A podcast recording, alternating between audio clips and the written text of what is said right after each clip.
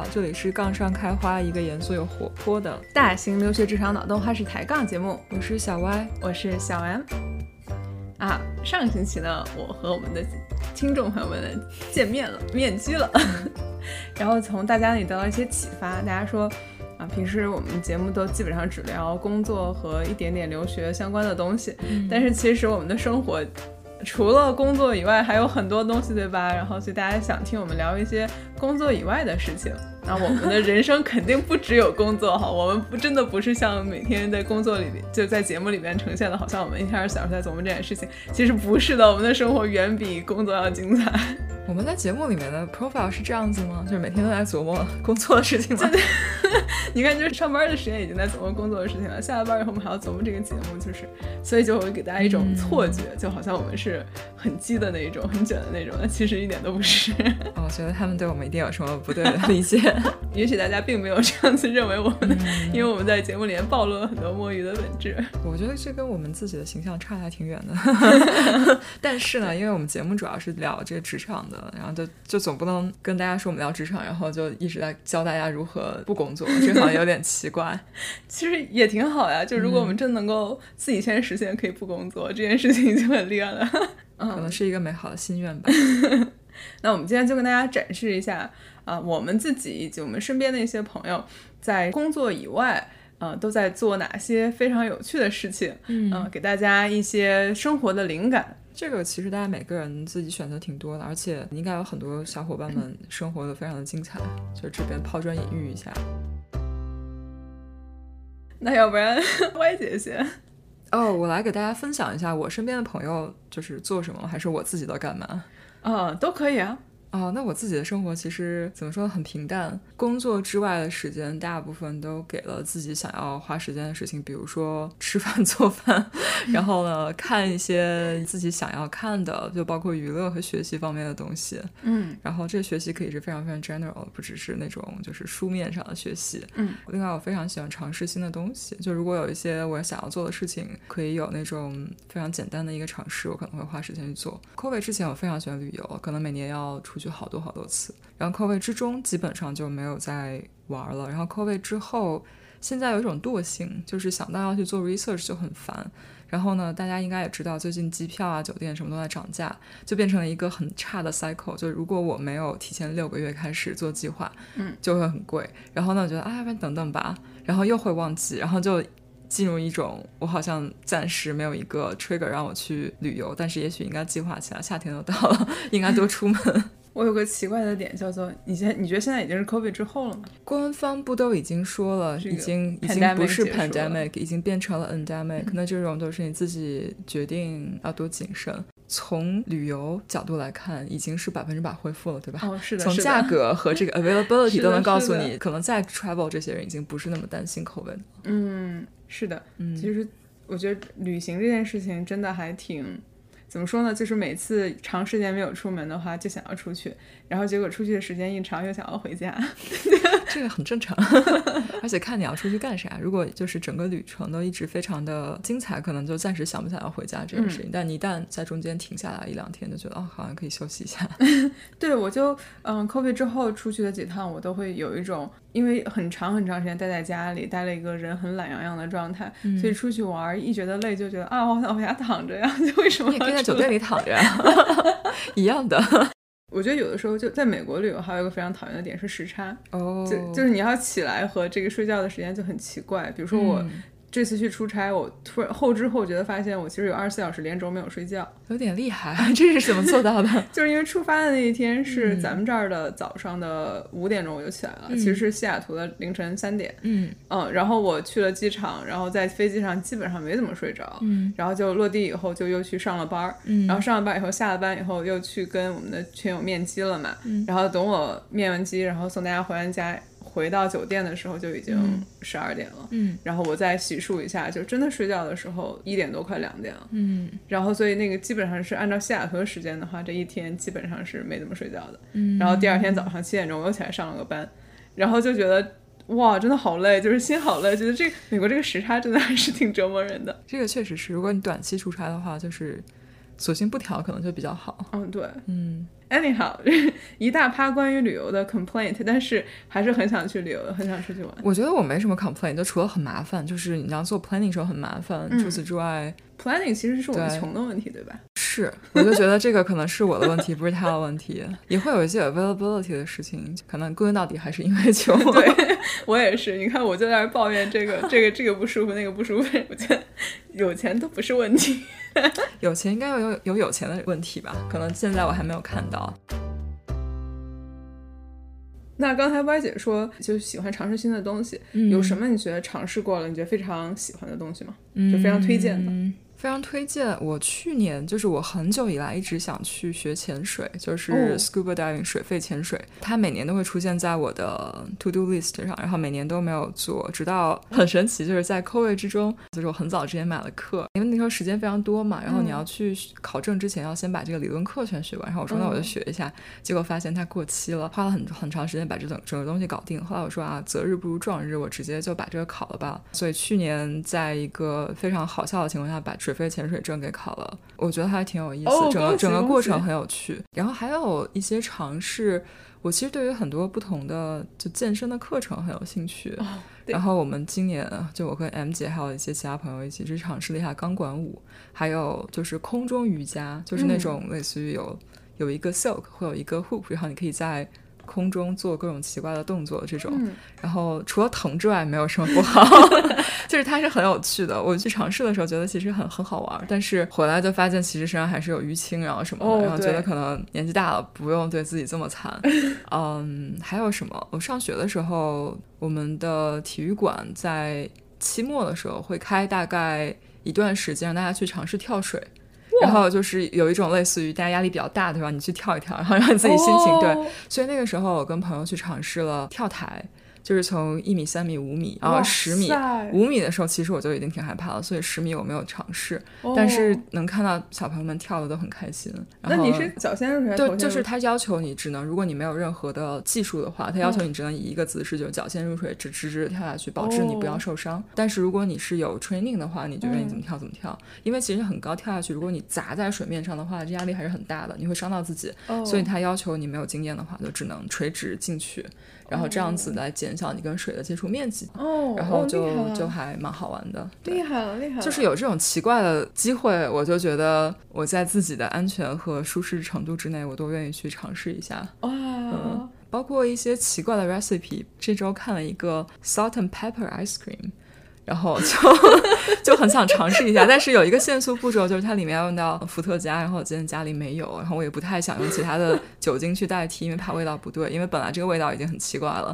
就是我就是这样一个会非常好奇的人，所以不一定能坚持很久，但是我挺愿意去尝试新的东西的。哦，我非常感谢歪姐经常带我去尝试一些新的东西。以后要发现什么呃新的猎奇的东西的话，可以给我们听众推荐一下。哦，好的，如果有的话跟大家再说。我这边呢，就稍微跟大家分享一下我这个平时干点啥。其实啊，我发现很多我的家人朋友都特别的了解我。嗯，就比如说之前我去年不是考虑了一波要回国嘛，然后要回国九九六去了，然后就我妈的反应就是。就是你不是那种特别认真工作的人，然后后来有其他的朋友，就是美国朋友比较了解国内九九六职场文化的朋友，嗯，听说我在考虑回去的时候，他就说 That doesn't sound like your life。就大家都知道我是一个就平时嗯很喜欢就是玩点有的没的东西的人，然后所以知道我可能不是那种特别愿意在工作上花特别多时间的人，嗯，然后那那就揭秘一下我平时 干点什么 就。总结来说呢，基本上就是把童年没有做的事情，或者是 童年的 wish list 拿出来做一遍啊。我现在就在学钢琴，嗯，大概是都不记得是三年还是四年了，可能可能有快四年了吧。四年前的时候就在这边以这个大龄零基础成人开始学钢琴，但是 so far 觉得非常的开心啊。然后我自从跟这个歪姐住在一起以后呢，就这个事情变得更加的有趣了。有的时候我在练习的时候，歪姐会突然听不下去，会过来跟我说这。这个曲子我也练过，怎么听起来跟你弹的这么不一样？不不不，要澄清一下，我不是那种就就是会过下来给大家就是啊，这个听起来不对，这因为我小时候弹，就大家的教材应该是一样的。然后有的时候会觉得哇，这首歌我小时候练过，然后觉得好熟悉，后来听，嗯，好像不对。然后我就很好奇，说到底是我的记忆出了问题，还是这个谱子它现在变了？然后就有的时候会去进行一番讨论，然后觉得这个这个感觉很有意思，就属于好像你印象里有一些东西，多年之后它以很熟悉的方式出现在你身边。其实歪姐真的很客气啊。平时我的这个练练琴是每个星期有一个 cycle 的，比如说每个星期一上了课以后，星期二、星期三就是魔音穿耳时期，就是 就是在非常坑坑巴巴的认谱的时期，然后可能练了几天以后，到了星期四、星期五的时候，差不多能够把它连起来，但可能节奏会有点不太对。这个时候，就这几天大概就是非常折磨歪姐的时候。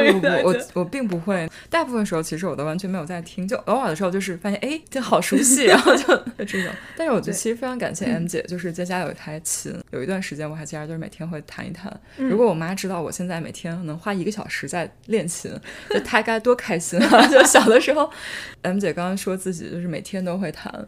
这个在我小时候练琴的时候基本上不会出现，所以就还是挺好的，挺认真，也是一个很好的习惯。嗯，而且嗯，弹琴什么的其实挺开心的，真挺开心。而且呃，我们学琴其实有好几个同事都在学，而且是从一个同事那边开始，然后后来我发现他在学以后，于是我又我也去找了老师，然后后来其他人知道我们就大龄 成人在学钢琴，于是就启发了很多人。就怎么说呢？我们这个年纪了，我也没有打算 指望他干个什么，对吧？现在我也不用考试了，也不用加分了，所以你就真的是弹个高兴，嗯，而且是我们自己是成年人嘛，然后我们也没有家长，所以老师只需要对我们负责，对吧？所以老师基本上就是为了让我们弹个高兴，所以，所以你弹成什么样子，老师都非常的鼓励你，所以整个过程，对我，我觉得，因为有的时候你会看上课，就看那种 Zoom 课，会听到，然后我觉得哇，这个老师跟我小时候老师怎么这么不一样？我每次听到说哇，我小时候有这么好的老师，我觉得我兴趣可能更高一点。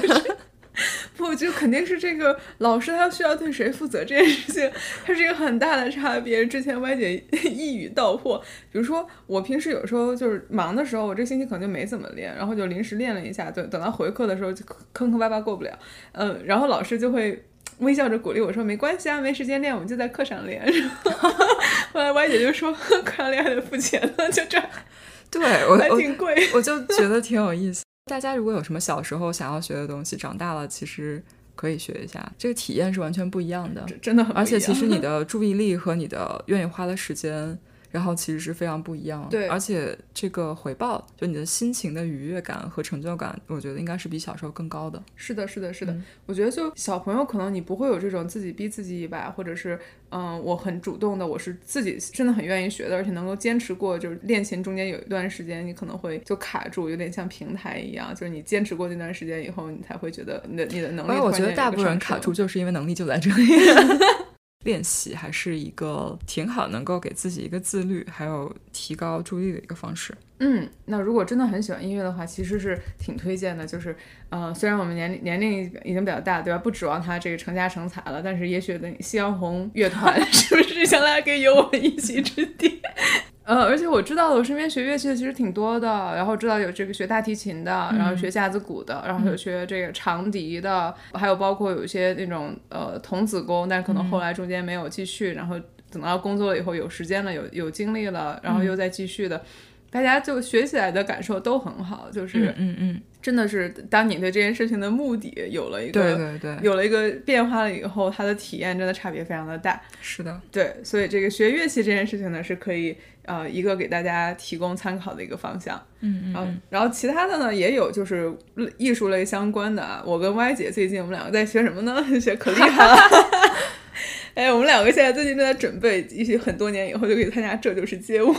这就是广场舞，对，我们俩最近报了一个街舞班啊，然后非常喜欢这个街舞老师的风格。然后街舞其实也是我一个童年梦想，就是我是被一个韩团叫 H O T，非常非常老的一个鼻祖，是始祖时代的。这是谁？为什么我原来从来没有听过？安七炫，你听过吗？不，这不是我年代的事情。像我像我这种年轻人是不可能听过这种东西的。对，就曾经有那么一个时代的眼泪，时代的眼泪。然后我就觉得他们的就是他们可能是第一次就是介绍街舞给我的这样一个团。然后后来我当时应该上初中吧，然后就很想学街舞，然后就跟家里说想要去学街舞，但是那会儿街舞并不是很普及，所以好的街舞班也不是很好找，而且大家也觉得这个东西就是就在家长看来它有 utility 到底在哪儿，就是你学了街舞以后可以干啥？它能加分吗？它能是这个想法很有趣。就小时候你跟父母讨论会有一个这个 utility 的问题吗？也不是说会有个有 utility 的问题，就是我觉得家长会有一个他认可的范围内的兴趣爱好，嗯，就这些兴趣爱好它都有一个这个实用的成分在里面。比如说你这个呃乐器可以考级，然后画画可以拿奖，这个其实完全没有任何的加分的作用。就小时候对，但是它可能是一种另外一个。就它可能从社交层层次上，或者从这个教育系统层上被认可的是一种技能，然后街舞可能在当时还没有成为这样一个东西。Interesting，好像是一个 good point。他可能当时没有那种比较系统性的制度，就其实学习的制度也不是很明确。小时候学的东西好像都没有什么实际的用途。嗯，对，就是个陶冶情操吧。对对对，就好像都是这种奇奇怪怪的事情去随便的学一下，把时间填满。对，所以你刚刚说到 utility，我就觉得这是一个非常成熟的讨论。我回想的时候，觉得为什么？就是家里没有非常的支持说去学街舞，就你可能去学一个其他的，就那种教育民族舞、芭蕾，就是这种体系已经比较成熟的，就他们都。比如说你跟他说你要学街舞，然后他首先是第一个他不欣赏，然后第二个是他会觉得你你你怎么学呢？你你跟谁学呀？你怎么能算算是好了呢？你有什么 stage 的 outcome 吗？然后这样子的东西听起来好像是在做 performance，当时并没有进行这样子的对话啊，当时直接反应就是算了吧，你别学这个，对，就是没有说其他这么细节的东西，对，但是一直都很喜欢。然后然后之前那个大学的时候，还有就研究生的时候，都还去上过。呃，这种学校的社团之类的东西，但是也没怎么好好的去去练习和学习。然后直到最近这发现了这位老师，然后在在我们这儿开课，然后觉得非常的高兴，非常的喜欢。然后前两天还跟我妈说来着，我说你猜我去学啥？我去学街舞了。我妈说，哎呦，你小时候想学街舞，现在终于学上。我说你还记得？对，我觉得这种小时候没有完成的梦想都是挺好的。对，就是找到机会能够用自己现在的能力去学自己想学的事情，对对对，都还挺开心的。对，嗯啊，然后街舞当然只是众多舞种中的一个哈，然后我还去上尝试过成人芭蕾舞课，但是芭蕾舞跟我太不搭，觉得街舞还是比较适合我的。其他稍微好一点的，比如说就是 lyrical，然后是一种比较抒情的舞蹈，然后还有嗯民族舞啦，然后还有。啊，这些其实大家都可以发掘一下。我觉得很多这种都看自己的兴趣，看自己的审美，然后喜欢什么可以去研究一下啊。因为它既是一种兴趣爱好，也可以是一个健身减肥方式，对吧？然后实在不行，刘畊宏也可以，本草纲目挑着也挺带劲儿的。好的，我觉得减肥有肯定有更好的方式，但是这可能会更有趣一点。对对对，是的。然后我还上过唱歌课。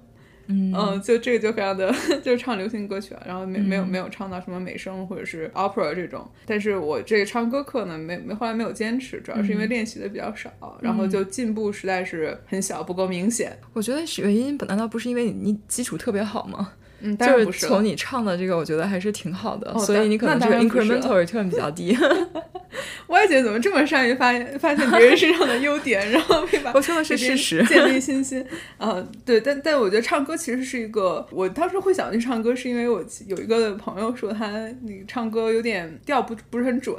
于是他想要去找一个老师去把这个 key 的问题给修一修，嗯，然后后来我突然间想到，哎，好像你要是比如说你平时就挺喜欢唱歌这件事情的，那那你可以在这件事上再更精进一步的话，其实也是挺好的一件事儿。然后，所以我就本着这个想法去找了一个老师，然后学的也挺高兴的。然后只不过是自己练习太少然后，这些东西都是，这都是我自己的问题，并不是说他自己的 return 不够高，而是我自己没有没有在好好练习的事情。Follow up 就是唱歌怎么练习，要练什么？平时哦，它有一个正确的发声方式，嗯嗯，就是你不是用这个喉咙在唱歌，所以是头腔、腹腔、胸腔共鸣。嗯，那就是你练什么呢？有唱音阶，然后也有那种片段试唱的这些东西啊。我觉得当时。当时老师也非常的务实，当时反正你们成年人过来就是，也不是说从小就要学走这个走这条路嘛。然后，但是比如说你能练出来几首招牌的 KTV 必点，也也是不错的，我 觉得很好笑。虽然虽然最后一首都没有练下来哈，而且他会教一些技巧的东西，比如说高音怎么唱。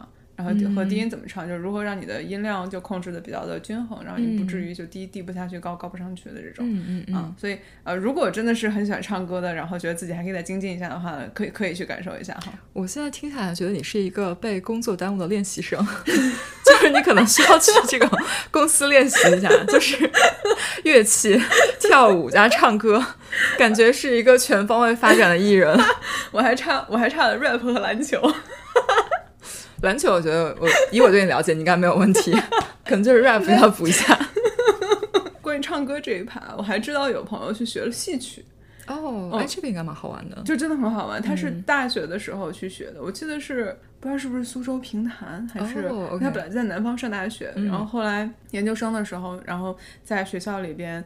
嗯，每次他就是代表我们就是中国的 culture，然后在学校里边 perform 的时候，就觉得哦，好棒好棒，真的很优秀。嗯，所以这个其实是一个就非常厉害的东西。嗯，而且也知道有其他的一些人，他就平时是会去唱这个 opera。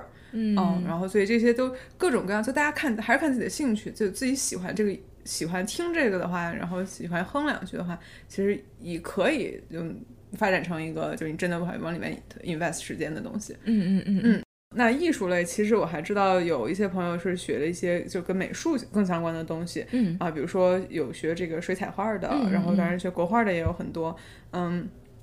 那还有就是做陶艺的，嗯，以及做这种手工类的，然后包括有知道有一个朋友以前一直是在上这个夜校，然后上这个陶艺的课，然后但是几年以后他基本上自己就搞了一个炉子，然后他现在可以自己做，他已经成了一个 local artist，然后他的会去我们这些 local 的一些 art festival 去卖他自己的作品，哦，然后所以对，就是我觉得像这种兴趣爱好类，你可能学的好了以后，之后就可以把它成为一种副业，包括我们的街舞老师，对不对？就是他一开始这个对他来。来说可能是一个兴趣爱好，但是现在他就可以出来教课。啊，就这就真的还挺高兴的，就是你能够用自己最喜欢的东西，还能用它赚钱，嗯，然后这个就真的是很幸福的一件事情。对，然后那就再给大家介绍一些体育类的，体 体育类听着就好累啊。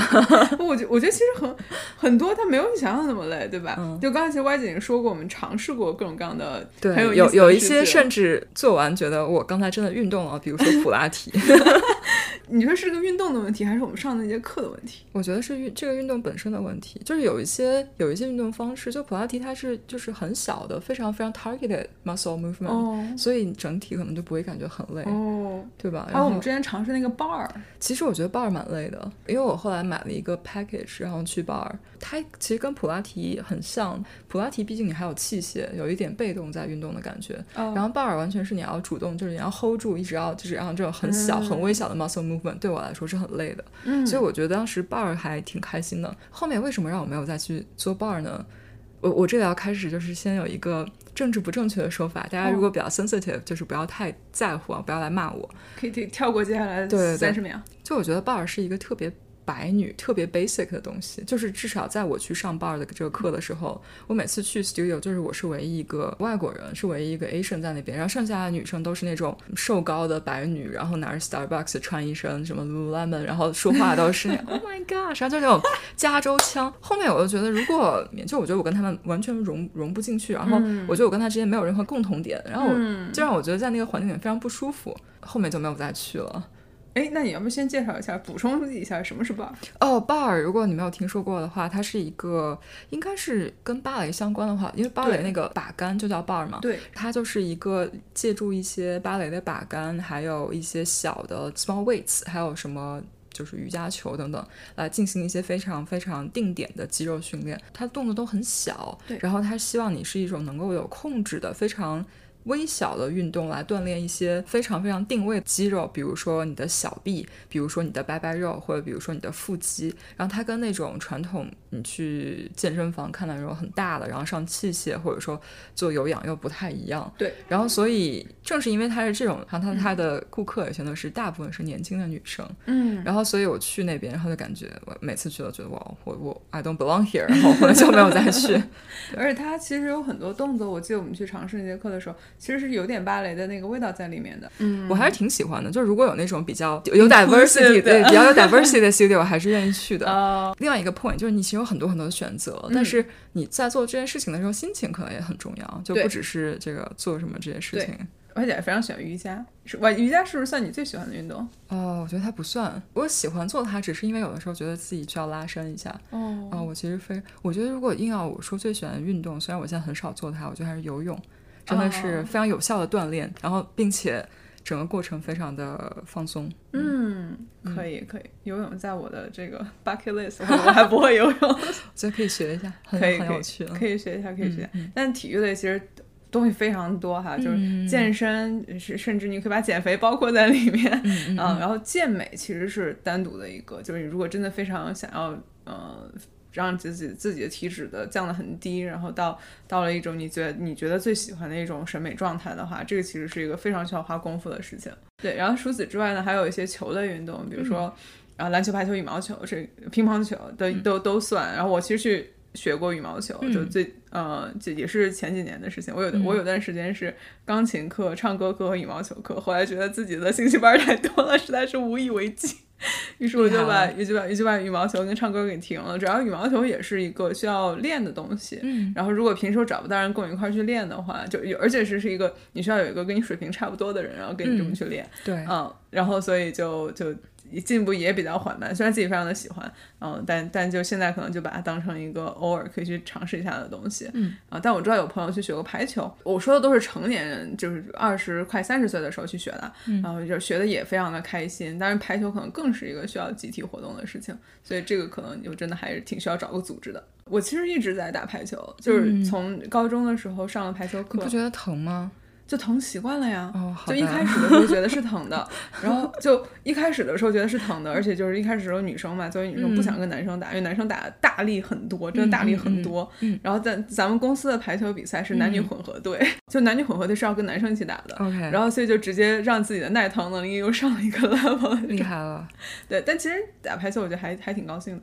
嗯，就尤其它是一个团队协作的一个过程，就嗯有有一个非常不一样的一个体验在里面。嗯嗯嗯，所以这个排球嘛，还是一个它作为一个很 popular 的的球类运动，还是还是有它的魅力之处的，觉得。啊，其他的就还有很多水上和这个雪上运动。嗯，啊，大家或者冰上、水上、雪上运动，对，都是很怎么说呢？就你在你在进从事这些运动，如果你真的感兴趣的话，其实当下真的是非常的喜欢，就是那种，嗯，尤其是我觉得像。呃，水上运动还有像这种冰上运动吧，像比如说溜冰啊，咱们不是去过几次？嗯，我觉得冰上运动它就给我一种，你有了一个助力，然后你你比在这个平地上跑得快，然后但它是一种更独特的一个方式，然后就是尤其是大夏天，你要是能去一个室内的冰场就溜冰，哇，那可太爽了！就就是大夏天室外可能也不太现实，就德州从来就没有室外可以溜冰的地方。像这种东西，而且还有包括就。虽然我不是很会滑雪，但我知道歪姐会滑雪。嗯，我觉得滑雪就就就差不多是一样的道理，就是有了有了那么一个工具，然后让你就嗖嗖嗖的就就跑得很快，然后这个体验就非常的不一样。我觉得刚才你说的这个我很认同，就是水上、冰上、雪上的运动，让你会感受到平时生活中感受不到的感觉，比如说。我去学潜水的时候就觉得很有趣，就是它，因为你要随时保持一个浮力中性的状态，就是你是悬浮在水里面的，你你背着几十斤重的器械，在岸上的时候感觉都走不了太远，但是在水里面就特别的轻，特别的轻，就是你就飘在里面，然后想要做什么就可以通过调节能够就去到不同的地方，然后我觉得这个不一样，然后冰上雪上就是很快嘛，嗯，就还挺有意思，就非常不一样的体验。对，然后包括我这次去。西雅图碰到的小伙伴们，大家都表示，因为西雅图的这个冬季比较长，而且雪场的资源实在太丰富了，就觉得基本上人均都在搞一个雪上运动这样子，所以觉得也是非常的开心。如果有条件的话，然后包括国内我知道最近刚办了这个冬奥会，然后也让很多冰上和雪上运动的嗯知名度也也也更更高了一点。然后我其实，在我的想学习的 list 上，就比如我想去感受一下冰壶。嗯，interesting，这个东西 so specific，可以搜一下。但我觉得应该有地方可以让你体验。哦，我已经找到地方可以体验了，就就等着约你一块去了。好好好，我愿意。我觉得以我平时在家拖地的状态，我觉得我可以去。然后想要再去学一下滑雪，嗯啊，这些就就是可能，就有时候很感谢这种这种体育赛事，然后给自己打开了一些新世界的大门。要去尝试新的东西，让让让这个人生有更多的体验。嗯，我觉得最后一个 comment 就是在学习，不管是运动还是刚才说冰上、水上就是雪上这些，一定要注意安全。我觉得滑雪滑雪尽头是骨科。滑雪还是挺容易受伤的，就是而且最可怕的是，不只是你自，就你可以保证你自己不会受伤，但是你不能保证别人过来伤害你。嗯，这个事情风险还挺大。就之前国内冬奥会，然后大家就开始滑雪浪潮的时候，就有在微博上看到几个那种。就大家叫鱼雷，嗯就是明明不太会，但是又很想挑战，然后呢，就是技巧很差，哦然后直接冲下来，然后把别人撞伤，撞得很厉害。这种，就大家在进行这些 体育项目的时候，一定要就是眼观六路，耳听八方，速度快的时候稍微小心一点。好啊，最后再顺顺便提几个，其实有听说过别人练，然后但可能我们身边练的人不多的啊。然后比如说射击啊，射击嗯其实挺多人是挺感兴趣的。我去体验过几次，对，我觉得挺好玩的你。是手枪的那种还是？呃，我手枪和 rifle 都打过。我手枪其实是刚来美国还在上学的时候，然后我跟我的室友一起去上了一个叫 Ladies First Shooting Class 这种，那个 event 蛮有趣，全是女生。嗯，然后他就会给你教一些就是比较像防身的，就包括你的枪哦怎么放比较安全。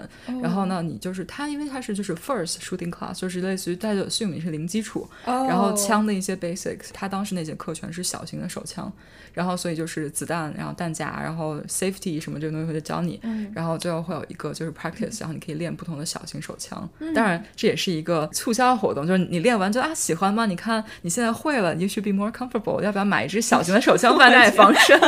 对，其实蛮有趣的。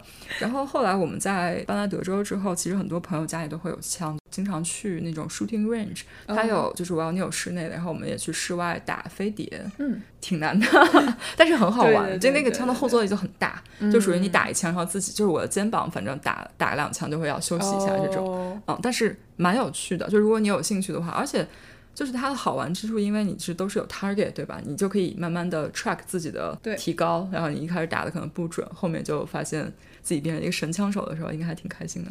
理论上讲，嗯，射击可能是普通人距离职业比赛事可能最最后的几个可能性之一。就是当你一旦过了童子功和这个嗯身体素质的巅峰的时候，射击可能是普通人还能接近一个我觉得应该正式比赛的应该也不容易。对对，但是就是理论嗯上讲，它是还有可能的。但比如说你现在三十岁，你说我现在开始就练篮球，这怎么可能呢？就你已经永远不可能达到这种 professional 的嗯，水平了，就 not even close。然后这么一想还是 挺伤心的。对，所以现在就是大家娱乐一下，自己娱自乐一下，就让自己高兴就行了。对，呃，其他还有比如说射箭，让有朋友对射箭非常感兴趣，就哦也是也是挺有意思。就但这些都比较需要有一个特定的场地嘛。嗯然后其他的还有一些像蹦床啊，其实我就大家蛮想去玩的。嗯啊、还有呃，frisbee，就是美国这边爱扔飞碟这件事情。，frisbee 和就是大家扔 football 是两个我永远无法 get 美国人喜欢玩的事情。就是大家拿一个飞盘或拿一个橄榄球就可以扔一下午，然后我是真的觉得很 对不不理解，但是但是我觉得看大家玩，他们也挺开心的。对，是啊，是啊，是啊，还有包括高尔夫啊、棒球啊这些，嗯啊，真的这些东西都太多了。然后大家嗯随便找一找这些各种各样的学习的，它其实也可以成为一种社交手段，然后也会认识新的人。啊，对对对。就是随随便给大家推荐一下。嗯，我刚刚想到，我们还有一个身边的朋友有一个特别高端的爱好，就是开小飞机。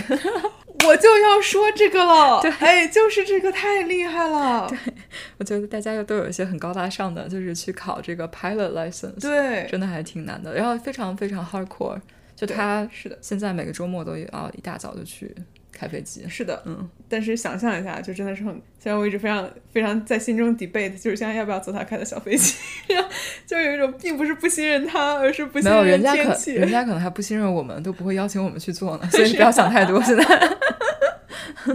希望这个朋友不要听到我们的这期节目。对我觉得开小飞机真的是很酷，尤其是这个朋友是个女生。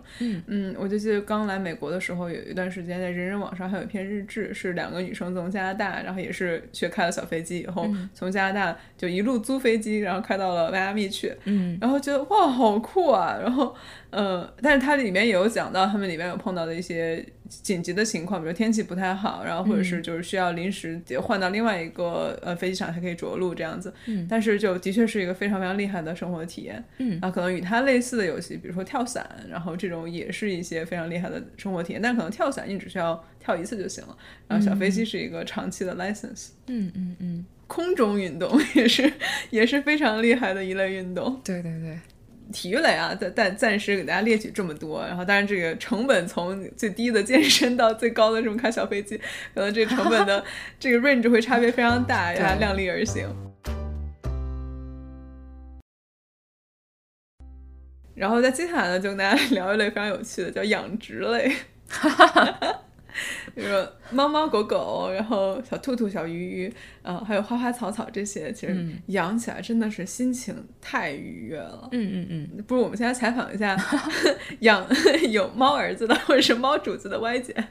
对，我觉得这个过程非常 rewarding，就是当然，我觉得养狗可能就回报更高一点，因为它你的互动会更多一点。嗯，但我觉得养猫也挺开心的。因为你的付出也会比较少嘛，就不用天天遛。养之前我是完全没有意识到它对生活有这么大的帮助，或者说能够带来这么多开心和愉悦，也会有一些多了的烦恼，比如说。你的宠物毕竟不会说话，然后你偶尔会担心它是不是过得还好，然后就每就每年去体个检，然后经常看看它状态是不是好啊，铲屎的看看有没有什么异常啊之类的，也是一个很大的 responsibility。对，但是它给你的这种心态上的陪伴，还有生活中就有一个毛茸茸，然后很很暖和的小动物跟你待在一起，其实还挺开心的，而且还特别亲人。嗯。就是这个可能是其中非常 rewarding 的一趴，就是你能感受到他对你的信任，还有他对你的依赖。对对对，你能感觉到有人是需要我的，然后就是我的存在对这个小动物是有意义的。就我们家小猫当时刚刚从 shelter 回家的时候，可能只有一个月这么大，回家就躲在沙发下面，然后大概一两天之后，你能感觉到它对你有一点点信任，嗯，然后就出来，然后到。后面就类似于每天黏着你睡觉，嗯，然后或者说你关上门，它就要把门，就是想方设法进来，就是还是有挺多那种互动，是你觉得我的存在对它是有积极的意义，然后这种其实还挺开心的。哦，我可以感受到 Y 姐和姐和猫主子。彼此真的是发自肺腑的爱，就猫主子就基本上，瑞肯定时间在歪姐的附近打转，就在他上班的时候，可能是是饿了，知道围着我可能会有饭吃，高兴的时候就吃饱了就上来晒太阳，就不管了。还有，我记得去年我们出去玩的时候，有一天，然后你说想猫了，然后觉得哇，就是可以感受到歪姐对猫真实的，嗯，发自肺腑的爱。他应该也会想我，就就是。因为我们家的喂食器是一个自动的，然后有摄像头，然后所以每次出差或者说出去玩的时候，有的时候半夜或者什么要想它的时候，就可以打开看一下，然后就通过给它喂一点点食物把它吸引过来，然后看一下它，觉得还挺开心的。哇，好幸福！那我就没有养猫猫，也没有养狗，但养了很多，对，养了很多花花草草。但是花花草就真的少了跟你 interaction 的这一趴，而且是而且是那种你越不管它，长得越好，就越。对，但我觉得养花草，因为 M 姐送了我几盆花，然后我也在养，我就觉得它有很多惊喜。嗯，因为它不会有这么多 interactions，有人会忽略它，但是突然的发现，哎，你好像长了一片叶子，然后觉得还挺开心的。对，我觉得养花花草草，它它就是一个。呃，就怎么说呢？就是它第一不需要那么高的 maintenance，对吧？你基本上就是浇浇水，然后除除除除虫之类的东西。嗯。然后呃，第二呢，它其实是一个就是美观加净化空气两个作用你都有。然后你放在室内，它可能 brighten up your house，嗯。然后你放在室外，它可能开花儿，然后就让你的这个房子的周围看着很很漂亮。嗯。然后第三呢，其实就是它还有一个。有很多争气的花花草草，它能够给自己赚钱，能够自己养自己。就我不知道国内的这个花花草草的这个市场怎么样。那其实我看小红书上看起来也还是挺挺挺热的一片的。然后但因为花草会长大，然后所以你买的时候你可能买那小盆儿，等它长了长长长好了以后，它就变变成一大盆儿，然后你可以分成很多盆儿。然后就是有时候你可以拿去送朋友，或者是你就挂在这个网上就就把它给卖掉了。然后就我其实现在。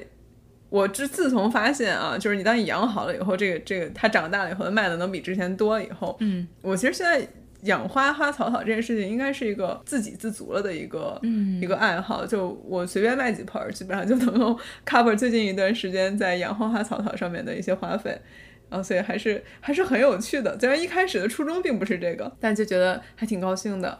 我想把这段话给我们家猫听一下。刚才这三点：美观、净化空气和自给自足，希望他能做到。主子白了你一眼，是不是？非常推荐大家就搞一点嗯花花草草，就一些室内的这些绿植，然后包括室外的，就愿意种种个菜、种个果树什么之类的，就更好了，对吧？自家后院的菜可以吃。嗯就总之呢，是一个呃 rewarding 很高的一件事情。但除了猫猫狗狗，还有很多其他的宠物，然后也是可以给大家带来很多的 reward 的。对所以这这一类也是 in general 大家可以考虑啊、呃作为生活的调剂的一类。嗯嗯嗯，那那除了刚才这些像艺术啦、这个体育啦，然后还有养殖类啦，当然还有一些就比较的纯粹的是为了放松心情类的。嗯这个很重要。哦，这个非常重要。对。呃，Y 姐平时喜欢做哪些事情来放松心情或者减压呢？哦，刷剧啊，就把自己喜欢的东西，或者说最近有什么好看的剧集，或者说电影什么都会看一看。Y 姐然后，Y 姐已经甄嬛十级毕业了。我觉得我应该没到十级，但是快了。游戏我打的比较少，但我身边朋友打的比较多。但是桌游打的比较多，相对哦，对，多一点。桌游打牌，打牌 对，对这些还是挺开心的。然后还有一些啊、综艺，其实也还包包括一些 B 站还有 U 呃 YouTube 上面的 UP 主，就觉得跟他们看他们的视频，就一方面也是放松一个心情，但一方面又觉得哎、好像又了解到了一些新的知识一样。我觉得我跟这种刷视频有一个非常不健康的关系，就有的时候就刷没事就来刷，因为它的推荐算法就让你开始刷就停下来。对，有的时候停下来觉得哇，我刚刚在干嘛？就是我有什么必要看这些？就看完之后觉得说我又浪费了两个小时，然后就很不开心。哦，我觉得幸亏你没刷短视频，你刷短视频你会更有这种感觉。嗯，就长视频好歹它会有一点就是想要做长的那种，都都都会有点知识性在里面。也也不一定，我觉得可能因为你看的是知识性，就我有看几个 YouTuber，就是他的东西，就是他有时候会进行一些 reaction 和一些时事评论什么的，评那也挺好的呀。评论让我觉得我就是浪费了这十分钟，然后我觉得很没有意思。这种、哦对那你可千万别打开短视频了。对我当下肯定是开心的，当下你就是让自己得了两个小时什么都不想嗯的时间，但是之后就会有一种好没意思啊。嗯，但是。我不知道，其实看剧也会有这种，但是看剧我一般比较愿意花时间的，就是要么我是很感兴趣，对这个东西有兴趣，要么就是我之前看过的剧，然后我真的非常喜欢，然后就再刷这种，我没有觉得停不下来，或者说让我看完之后回想我刚刚是看了个啥这种。哦，虽然有的时候电影会给我这种感觉，嗯，是的。就看完之后觉得哇，我这个浪费了电影票和我的两个小时的时间，你最好能够还给我这种感觉。对那这边建议大家控制一下这一趴的时间的这个分配哈，然后对对对可能你最后就是会有这种心情是比较放松，但如果你本身就有一些焦虑的话，其实你看这个东西不会真的帮在帮助你减少焦虑。对对对，可能就是自己每一个人对自己的这个时间分配和这个信息的摄取会有一定的想法。如果你跟我一样看完了这个东西。有点后悔，然后你可以自己适当的 calibrate，下次就可以不要看这些，或者少看一点，就不会让自己感觉这么这么拧巴。对对对，而且也很多时候，它这这个东西你不需要非常专心的在看。嗯，就我经常在做饭的时候，然后还有这个运动的时候，就放着点啥，因为它也不需要我全神贯注。不过最神奇的是，我觉得你你经常在做各种事情的时候看视频，这是让我觉得非常 amazing。就包括练琴的时候，我觉得这个事情让我觉得，这个每个人的 parallel processing 的 power 是不一样的。非常水。但但我就觉得运动的时候，因为我本身就没有那么爱运动，我需要强迫自己 focus 百分之百在做这件事情，否则我稍微一 distracted，我可能就就会划水。哦，真的吗？然后对，然后就让我觉得自己不要干这个事情。对，哦，那我跟你相反，嗯我是觉得运动本身是一个有点苦、有点累的过程，嗯，我必须要找一个更高兴的事情来 distract 我，我哦，才能把这个很坚持下来。对，因为我我只有在跑步机，然后这种非常可以放空的时候，然后会嗯要就是看点什么或听点什么，剩下的尤尤其是这种他已经有点累了，哦，然后。我就我我就非常需要，就是完全用意念支持我，努力的 push 哇 through。对塞对对对对，我是做帕姐的时候一定要听个别的什么东西，每个人习惯真的很不一样。哦，还嗯，挺不一样的，对哎，有点意思。大家自己自己把握哦，然后并 并不是很推荐这种一边一边。我可能比如说我练琴的时候，要是同时练琴的时候眼睛不能看东西，但是可以听东西，所以我很多视频是听完的。然后，嗯但但是这个时候其实也会影响练琴的效果啊，真的很不推荐，不推荐，不推荐。就我觉得这个非常神奇，就是在我看来是一个很高效的方式，但是我觉得我我非常清楚我自己是没有办法做到这个的。不推荐，不推荐。对，但其实除了这些呢，有一些其他的事情，呃，我我有见到身边朋友在做，但他们可能并不是说他们是真的为了解压才在做这件事情。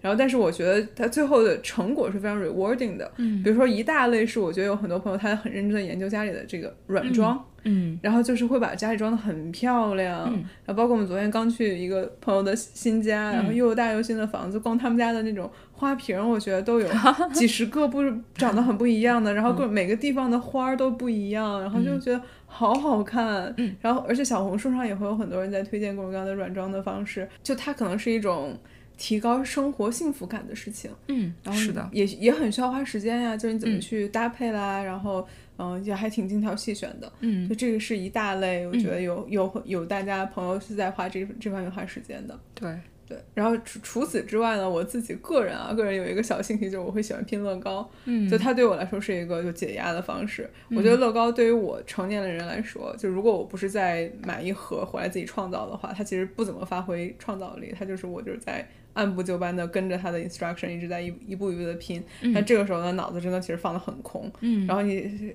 呃，电视上可以放个剧，然后可以该该干嘛干嘛，然后你就把这个东西拼好了以后摆在那儿，也是一个装饰品。嗯然后所以我觉得这这个事情也还呃对我来说个人是很喜欢的，而且乐高它还有它自己的一点点投资价值，就是将来这一套如果绝版了的话，你这个东西就就赚钱了。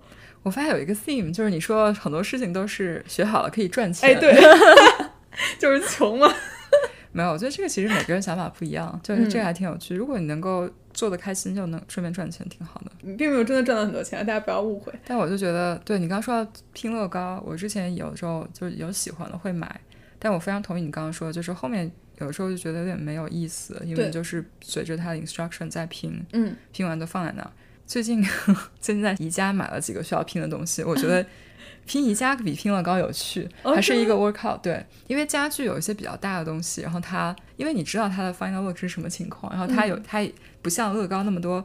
它的小的积积木都是一块一块长得差不多，它给你的 宜家的板子什么，可以在空间想象它是如何 assemble，、哦然后也整个过程跟拼乐高我觉得非常像。哦，很像很像。但是你得到的是一个还有实用功能的东西，然后 我就觉得这个这个过程其实蛮有趣的。其实这次拼宜家的家具的时候，让我觉得它的 design 非常有意思，因为我觉得它的包装和它的零件以及它的整个 instruction，就是就我这次在拼的时候，那天可能比较无聊，就在想这些事情。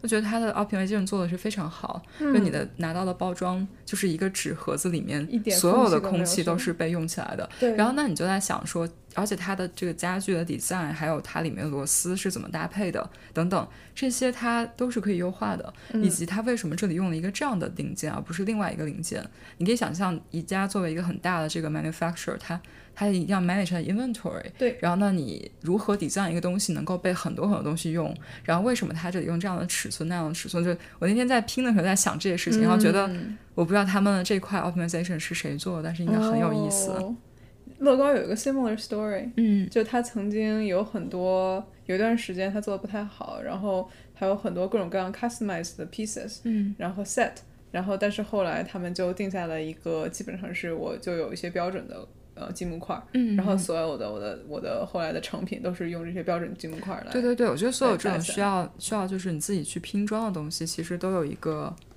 很大的很 optimization 可以做，然后应该蛮有意思的。就是很多不同的中间步骤可以得到一样的 final product，但是从一个成本和运输和各个方面来考虑，你如何达到这个最后结果，又有非常不一样的 implication。所以我觉得这个还蛮有趣的。但是对我那天晚上还在想说，我就要找一点东西来读一读，看宜家的有没有一些。呃，公开的资料是关于这方面，比如说它有多少个 parts，它有多少个哦就是就标准化零件，然后有没有一些 trend 之类，但是嗯完全忘记了、等你研究出来了，咱们来再来讨论一下。啊。可以啊，应该有人在研究这些东西。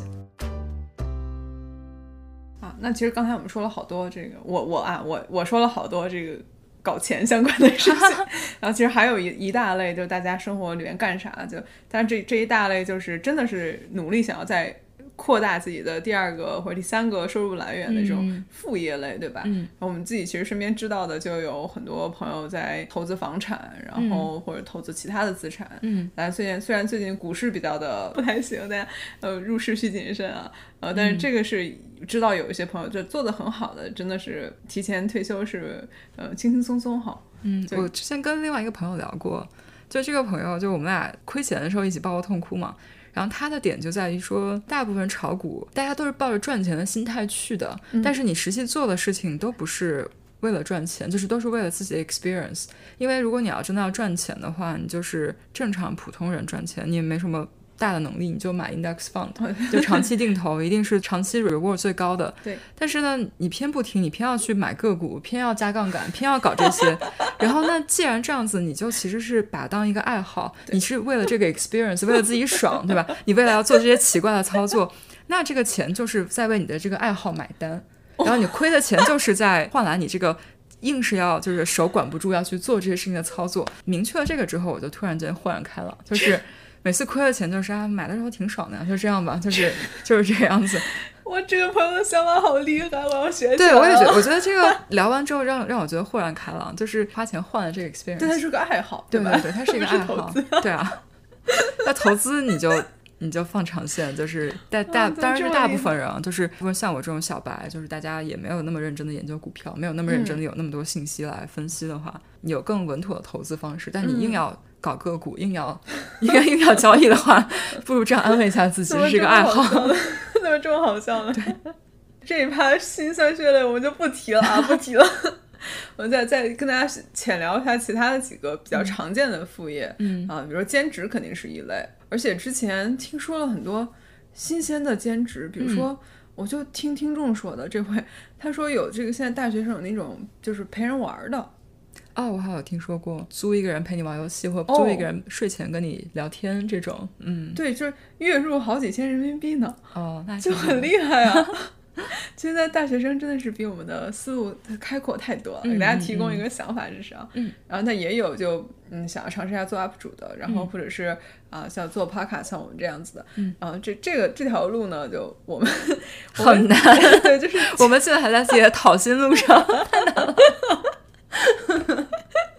那如果你很喜欢，然后哦对对对嗯，你在从这个里边你有其他的 reward，嗯，你是像我们自己就就就觉得得到了大家的反馈，和大家一起讨论，然后就结识到新的朋友，是嗯一个非常值得的事情。如果你喜欢的话，然后当然是一个很好的事情。嗯而且如果你有其他的刚才我们说的那些兴趣爱好的话，就正好可以跟他做相关的事情。而且基本上所有我们我们会长期关注下来的 UP 主，也都是他自己有一个他真的很喜欢的东西，然后你觉得他、他就是想要认真的在推广他喜欢的这个爱好。嗯啊，包括我们有一个好朋友叫嗯桑尼小姐姐。然后他也是有他的 B 站、小红书还有 YouTube 账号，都是在做跟户外运动相关的事情。嗯啊，顺口帮他软广哦，一下。大家可以去看一下，就是上山下海，对，然后空中水陆空三栖，真的是呃很羡慕他的生活。对，嗯，呃，主业也是兢兢业业的大厂打工人，对对，所以就大家都是在努力的把自己的生活过得更好，各种各样的尝试吧。嗯，啊，还有什么其他比较厉害的兼职或者副业吗？我不知道哎，我在想，就是可能大家有有一些人还是有自己的这种第二份工作的。就之前我们公司，我知道有朋友、有同事是，比如说健身教练这种业余的，哦他真的很喜欢，所以他嗯会在他正常的工作之外，还会去帮别人做这个事情。嗯嗯，然后还有做留学咨询。哦，对对对，做求职辅导，对，然后或者是做这种，就是相对比较灵活，就是时间很灵活，然后可以，主业非常搭的这种。对对对对对，这些也挺多的。嗯，非常受到启发。我最想做的兼职就是去乐高店里打工，然后混一个员工折扣。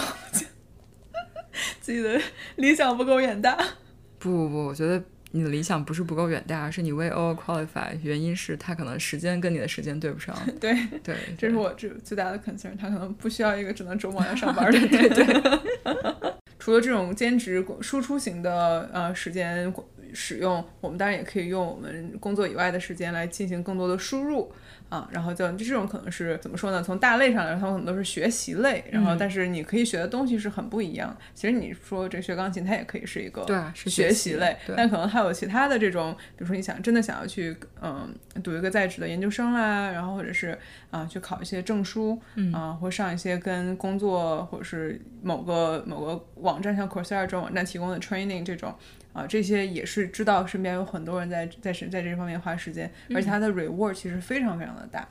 啊，就是包括你想转行，就说你想转码，然后那你刷刷题，然后或者是呃读一个这个 part time master 之类的，嗯它其实是一个短期内投入很多，但是长期来说是帮助你去到你最想去的地方的事情。嗯嗯嗯。那还有其他的，就可能更凭兴趣一点，比如说再学一门外语，嗯啊，那就可能这都第三外语了吧？对于很多人来说，啊，这个也是一件让自己可能就是整个体验和最后的回报都还挺高的一件事情的。嗯然后包括之前有一个朋友，他是课余去学了法语还有日语吧，两个都学了，他就是非常的喜欢，嗯嗯、这边的文化或者之类的。嗯然后所以他就是想要，他可能学这个日语的动力，就是我将来可以想要看日本漫画，嗯然后我就不用听字幕，不用看字幕这种事情，嗯然后就还就觉得，诶，如果你真的很喜欢的话是可以的呀。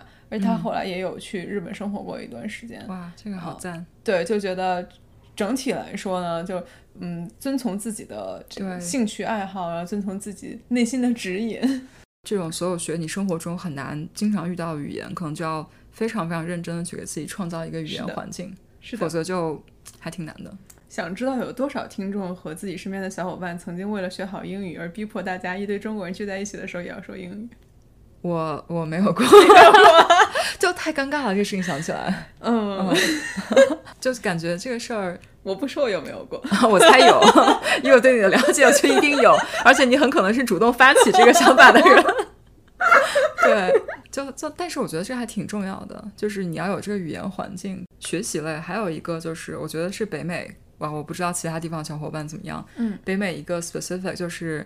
你经常需要学一些很奇怪的技能，因为太贵了。就是如果要找人来做的话，尤其是我觉得如果你有房子的话，就会知道我在 说什么。比如说东西坏了，然后你肯定要先去 YouTube 上搜一下能不能自己修。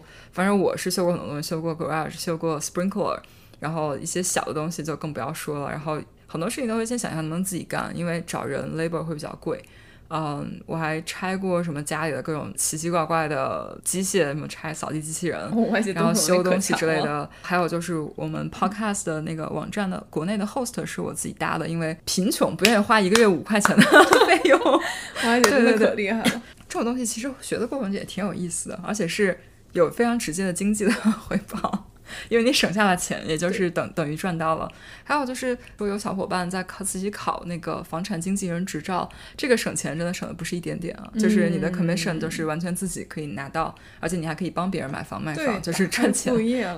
那其实最近还有一些留学圈子里边，或者是北美圈子里边的一些事情，让大家突然间发现，应该课余时间多学点法律知识，是不是？哦，我觉得这个其实。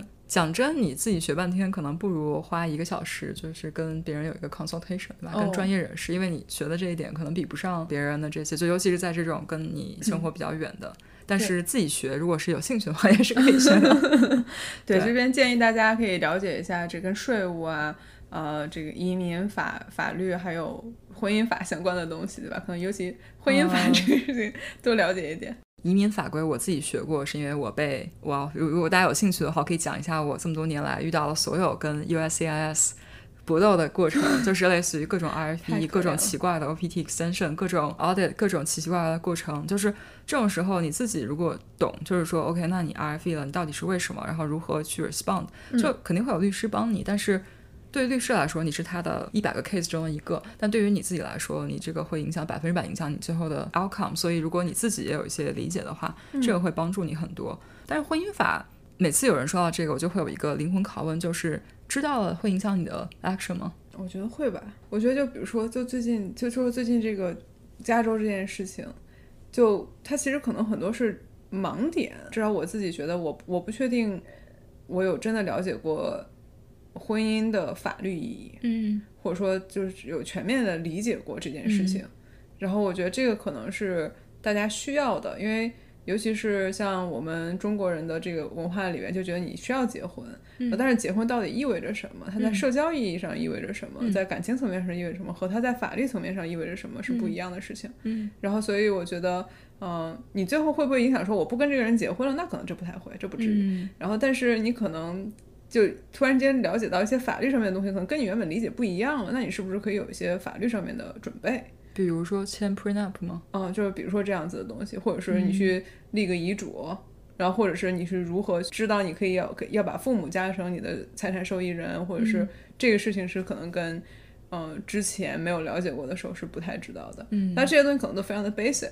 我觉得你说的对，就是你可能要考虑一下，就是你要知道你的 exposure，在结婚之前要知道这个 exposure 是什么情况。对，我然后加州这个事情主要是给我们科普了，就发现哦，原来还有这么多就奇奇怪怪的操作在里面，就可能自己从来没有想过的。对，这个其实还是一个 educational purpose，有一些有有一些有一些功能。半佛老师说，半佛老师就是我有时候会看的一个 UP 主，然后半佛老师说，我就说的很有道理，就是你结婚的时候，你选的是当下这个人，嗯然后你你你以为你了解他，嗯你了解的是现在的他，你没有办法为未来的对方和未来的自己，嗯，然后做出任何的保证。对对对。所以你现在签的这个各种各样的 prenup 也好，就其他的这些东西也好，都是在防止未来的一个情况。嗯，所以它两个根本就不冲突呀。当然说句实在话，我真的觉得普通人像我们这样的人签 prenup 也没什么用。对，就是你有五千块钱，我有八千块钱，我要保证我这个额外的三千不会分给你一半儿。大家可能就家大业大的人，就是签什么的没什么问题啊。我觉得这个还是对，就是大家一个选择。就是我我同意你说的，就是你不能 project 未来会发生什么，所以就放很多东西在这儿。但是有的时候又觉得。就是有点像，就是亲人之间或者说家人之间，把这个东西就列得这么清楚，把很多事情说得这么开，是必要的。但是但是大家的感情基础有没有让你可以这样做？就是包括结婚前谈崩了很多事情，你可能就是因为一点点小事儿谈崩了，或者说怎么样。如果感情基础都都不能支持这点东西的话，对啊，对，所以就回到第一个问题嘛，就是你觉得你的第二层，第二层永远是在第一层上面的，嗯第一层就是你们俩之间的感情和这个人本身到底是什么情况。所有东西放到纸上之后，可能就还有点伤感情。嗯但是如果你们的感情非常好的话，这个永远不会用到，对吧？就也没什么关系。对，我觉得这个 argument 就非常有意思，就是一方可以说你难道就这么不信任我吗？你非要用签这样一个东西，然后来怎样怎样？另外一方也可以说，那你有什么不敢签的呢？你先、嗯你要是没有这个打算的话，你有什么不敢签的呢？对，我觉得这个也不是敢不敢的问题，我觉得就是大家都会提出来就这个事觉得伤感，情是吗？有一种信任和你的价值观到底在哪里。对，就是如果要签的 prenup 的话，你可能觉得我在感情中的付出远没有你的财产重要，就有没有一种这种可能性？比如说我们一起走过五年，然后最后要分财产的时候，就是分的全是钱的东西，那我的投入的感情你怎么来付出呢？那我我们一起陪伴的时光你要怎么来分呢？这个问题都是每一对 couple 自己有自己的 judgment，就是你们、嗯你们在一起相处模式是什么样子？我一直觉得，反正情感的陪伴和两个人之间的关系，两个人之间的这种感情是没有办法量化的。你嗯能够量化的，永远是关系的一部分，就是这些财产方面的东西。但是这块肯定是要保护的，对吧？那嗯最差的情况就是人财两空，就是你嗯时间浪费了，情感都错付了，然后最后你还没有办法达到任何的补偿，那这个就还挺 tricky 的。我觉得不冲突。但是你想，你签了 prenup，他也可以就是把他财产权转移了呀。回到那个，我觉得他只能保护你这么多，他能够保护你都是法律允许的。但是这个人的下限永远可以很低，嗯就是他可以在法律保护的范围内 依然做一些很奇怪的事情。是的呀，怎么说呢？就是也不能细想，对吧？细想就觉得这件事儿很无解。哦，是的，但尽管如此啊，我我还是站就是你需要去了解这个东西。哦，对，我觉得你要了解一下，就是它的 upper lower bound 在哪里。对，但扯远了，我觉得这话可以直接剪掉。就觉得没关系，我我就把它留在这儿，是一个 philosophical 的讨论，也许为我们将来转型情感类博主精彩。我们还没有提到的，就是有一大堆时间你是要花在维系跟伴侣和家人的还有朋友的呃感情上面的。嗯嗯嗯，啊，然后这这一块儿其实是一个你无法衡量它的 return 到底在哪里，甚至是可以说你无法衡量，就是你不做这件事情它的 cost 到底在哪里。嗯嗯，所以这个东西大家也要啊好好的考虑在内。能最好的情况是你可以跟家人和朋友就发展共同的兴趣爱好，这样你们嗯可以一起去做这种很有意思的事情。嗯，所以所以我现在最大的心愿就是希望国内赶紧，不管是不管是让我回去也好，或者是让他们出来也好，嗯然后我们可以一起去做一些比较有意思有意思的事情，去弥补一下失去的这些家人的时间。嗯，刚才我们讨论很多，然后也就是你刚刚说到跟家人朋友相处的时间这个 return，其实我自己还有一类非常独特的我，我觉得它躺平类。我觉得我是一个内向的人，然后我非常需要充电的时间。我这个充电指的就是睡觉，或者说跟猫在一起，或者说就是完全独处，然后做自己想干的事情，就不会跟别人有什么关系。然后这样子的时间对我来说是很重要很重要的。如果你从 return 或者说从 experience 来看，这就是垃圾时间，因为 there's nothing out of it。但我就觉得这个特别重要，而且就从这个来引申的话，我觉得每一类我们自己来做生活中做的事情都有它的原因的。如果从经济或者说其他 emotional return 来看，就是永远不要觉得你没有得到任何经济上的回报或者这个 return 是一个不好的事情。嗯我觉得有很多很多除了这个之外的东西吧。对，而且每一个人舒适的生活方式也不一样。嗯就每次刷什么小红书或者刷 Instagram，就发现哇，每个人生活都好精彩。别人为什么可以把主业做这么好，同时还有这么多丰富多彩的事情？嗯，你有时候会有这种 FOMO，但是你仔细想一下，就是你的生活真的需要像他一样吗？你对他羡慕是一种虚荣的羡慕，然后你做他做的事情真的会 enjoy 吗？就是或者他真的会满足你自己想要的生活吗？然后这个答案可能可能是否定的。那这样子的话，我觉得就是也不要有太多焦虑，不要嗯被很多社交网站上大家抛出来的光鲜亮丽的东西所刺激到，或者说有这种焦虑，我觉得是完全没有必要的。嗯，是这样。其实可能今天的节目大家听起来可能会发现，我们俩其实，在工作以外还是花了很多的时间和精力在做各种各样有意思的事情的。那我们不希望大家的 take away 是。我也要去做这些事情，或者说我必须要去做这些事情，嗯、或者是就好像引起了一轮新的焦虑，好像如果自己没有在做这件事情就怎样怎样了一样。但但但事情不是这样的，因为我我们做这些事情都是为了让自己高兴。对，啊我我虽然引申了很多，就是这个可能可以赚钱，那个可能可以发展成副业之类的，嗯没赚过钱。就做这些事情的初衷不是为了那些，做这些事情就是为了让自己高兴呀。就对你可能找到一件让你自己觉得最舒适的，然后最让自己能够调整到一个。高 energy 的状态的一件事情，嗯他可能就像歪姐说的，就最喜欢的就是躺平啊。那我怎么就不能躺平了呢？对啊，对啊我只要躺完了以后，我保证我身心健康，然后我可以去开开心心做其他的那些事情的话，那这就是就是就是就是最好的一个使用我生活时间的方式了。对啊，我觉得年纪大了，我现在反正每周的周末一定要有一天时间是完全给自己的，就是我不去做什么其他的事情。啊，我觉得可能还是因为我是一个内向的人，我的充电方式就是独处，我需需要把自己调整到一个比较自己比较舒服的状态。嗯，如果你是一个外向的人，然后你的充电方式是跟很多人去社交，那就我们两个的理想的生活就完全会不一样。对。然后，所以如果你是一个像我一样内向的人，你看到别人丰富多彩的生活，你可能会有点羡慕，但是想一想就觉得啊，我我我也不不需 enjoy，要对我为什么要去跟陌生人在一起做这些事情？我一点都不想。是的，所以就没有关系，就每一个人找到自己喜欢的、比较舒适的方式。然后，如果你想要做一些事情，但是还没有迈出那一步的话，用一下这周围的工具，对吧？多搜一搜你想要学什么，像像 M 姐说她想去尝试冰壶，你周围就有呀，去搜一下，然后去试一下，也许就是你认识新的朋友，或者说打开一个新世界大门的一个方是式。是的。好，我要去把冰壶约上。好的，好的，感觉应该还挺有意思的。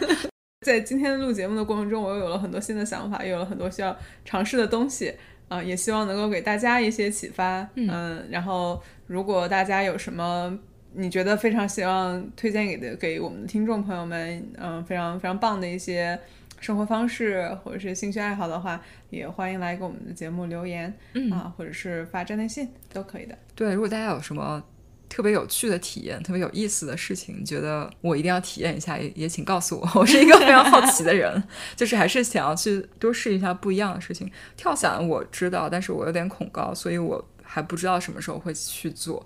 好嘞，那我们今天的节目，我觉得今天可能非常成功的立住了一个不上班人设，就就你不觉得？没有，我觉得还是要上班的。就是我不上班，哪有钱去旅游？不上班哪有钱去干这个事情？我觉得上班就是为了放得我其他这些爱好。对对对，上班就是为了让你更好的生活，所以也是回到我们一开始的主旨，就是如果你觉得你上班已经严重影响到你的生活其他方面，你可能需要换一份工作。今天的节目差不多到这里就要结束啦。嗯嗯嗯。啊，欢乐时光过得总是这么快呢。那在大家发展新的兴趣爱好之前，祝大家的生活都能杠上开花。节节高。